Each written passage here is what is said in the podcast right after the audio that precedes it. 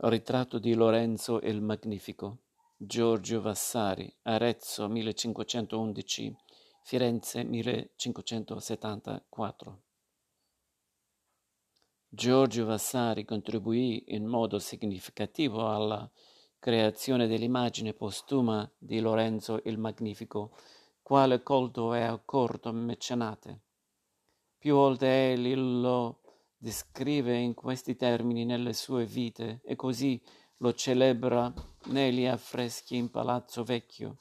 Questo ritratto lì fu commissionato da Ottaviano de' Medici su richiesta del duca Alessandro con l'intento di commemorare il suo illustre antenato, legittimando al contempo il ritorno al potere della famiglia dopo la parentesi repubblicana. Lo stesso Vasari, in una lettera al duca, dichiara che nel raffigurare Nolenzo egli lo circonderà di tutti quegli ornamenti che possono illustrare le gran qualità di questo rarissimo e singolarissimo cittadino. L'accurata descrizione che egli fa del dipinto ci permette di riconoscere tutti gli elementi del suo significato allegorico la cui complessa iconografia fu con ogni probabilità orchestrata da Paolo Giovio, amico e consigliere del pittore, colto storiografo e biografo. Giovio sosteneva che un ritratto dovesse essere corredato da iscrizioni con frasi sentenziose o elogi che contribuissero a caratterizzare il soggetto. Principio che egli seguirà nella creazione della famosa galleria di uomini illustri raccolta nel suo palazzo a Borgo Vico sul lago di Como. Questo ritratto del Magnifico fu concepito dal Vasari come pendant di quello di Cosimo il Vecchio del Pontormo, di cui riprende la posa in maniera speculare.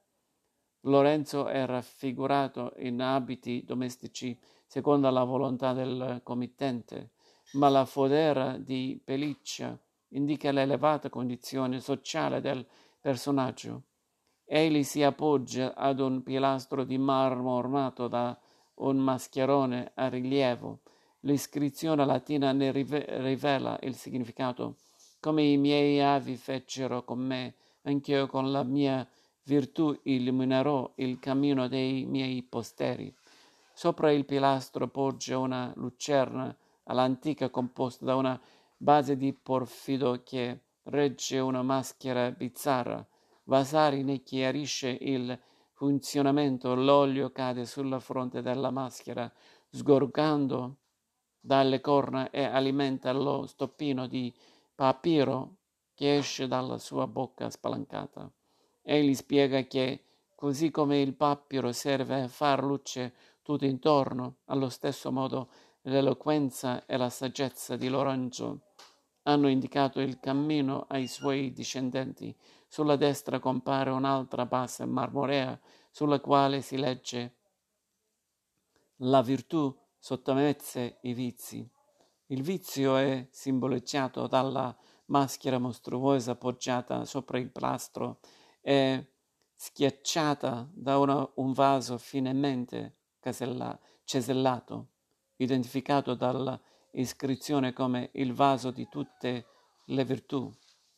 Al beccuccio del vaso è appesa un'altra maschera che Vasari definisce pulita e bellissima, il premio di tutte le virtù, e dunque l'esercizio della virtù che ha permesso a Lorenzo di essere ricordato e lodato dai posteri come uno spirito eccellente e puro, la fiamma delle sue qualità ereditata dai suoi antenati, si è tramandata ai suoi successori, legittimandoli a diventare i signori di Firenze.